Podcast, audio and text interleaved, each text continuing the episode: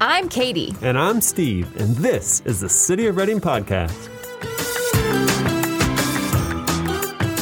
Welcome to a Redding City Council update. For full details on each one of the items covered or to watch the meeting online, visit cityofredding.org. There are a few steps involved to navigate to the video link, but we will walk you through that at the end of the recap. For any questions, suggestions, or comments, please email podcast at cityofredding.org. With that, we have Community Services Director Kim Niemer here to provide a quick overview of this week's council meeting. Good morning. This is Kim Niemer, the Community Services Director and Acting Development Services Director. I'm here with a report out on last night's City Council meeting on February 16th. It was an action packed meeting with lots to tell, and departments making really good progress. So, first up is that our housing department asked for permission to receive over $16 million in some special housing funding for fire impacted communities. And this money will be used to develop apartment complexes and other mixed use developments. They will, once awarded the money, they'll put out a request for proposals for projects to make use of that money to provide more affordable multifamily housing.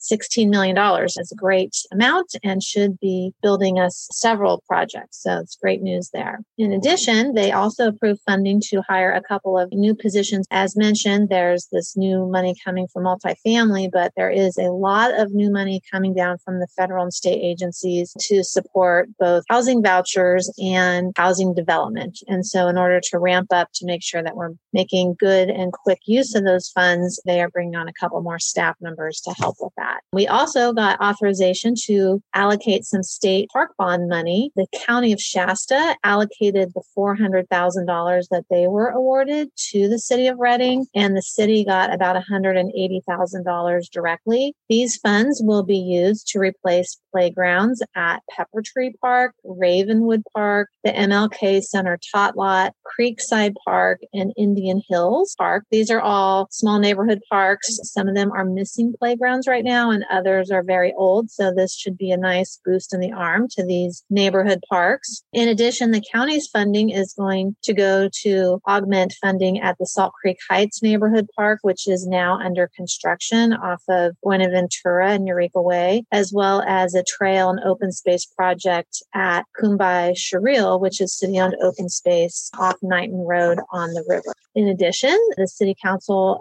authorized approval of award to Tullis construction for a project on Girvan Road at 273 and the railroad. So this railroad crossing has been problematic for quite a long time. There's a high number of accidents and other issues. And so uh, studies have been conducted to say we have a better fix for this. So they awarded a contract of about five and a half million dollars to basically raise the grade and also provide better pedestrian improvements on 273 from Girvan down to the Win-River Casino.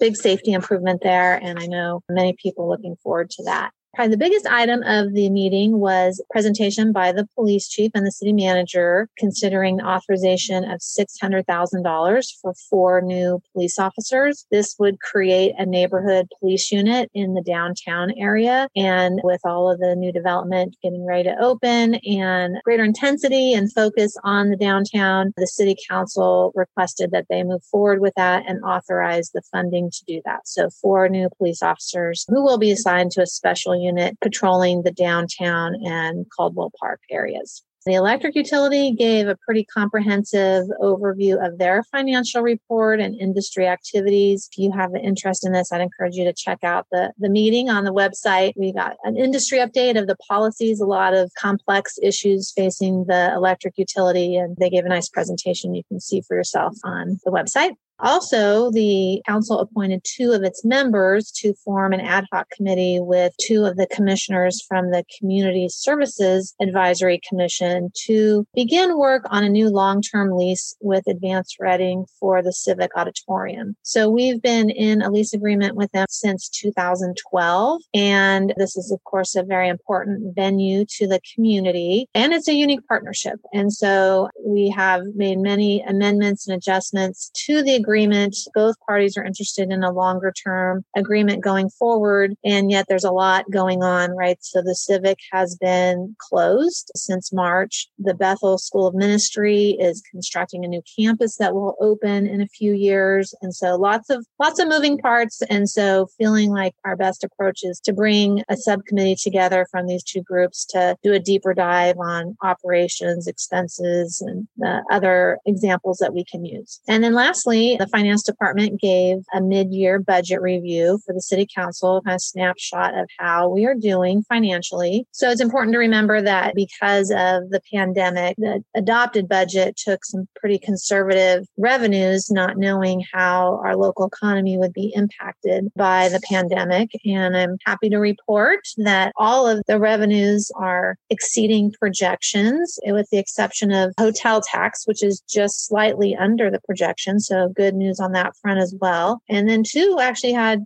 pretty notable excesses of what was projected, and that is the building department. So, building continues to be very robust, and the permit activity is very strong. And the other one was cannabis licensing. So, we've seen several new businesses open up their dispensaries and other cannabis related businesses that have generated more revenue than we had originally anticipated. So, it was a good meeting, lots of good work accomplished, and thank you. As a reminder, to find the video link, just follow these steps. Step one at the bottom of the City of Redding homepage, click the button labeled Meetings and Agendas. Step two once this page opens, click the tab at the top of the page labeled Meeting Videos. Step three under the Available Archives section, click Redding City Council, and there will be a list of meetings with video links on the right hand side of the page. Step four sit back, relax, and enjoy the show.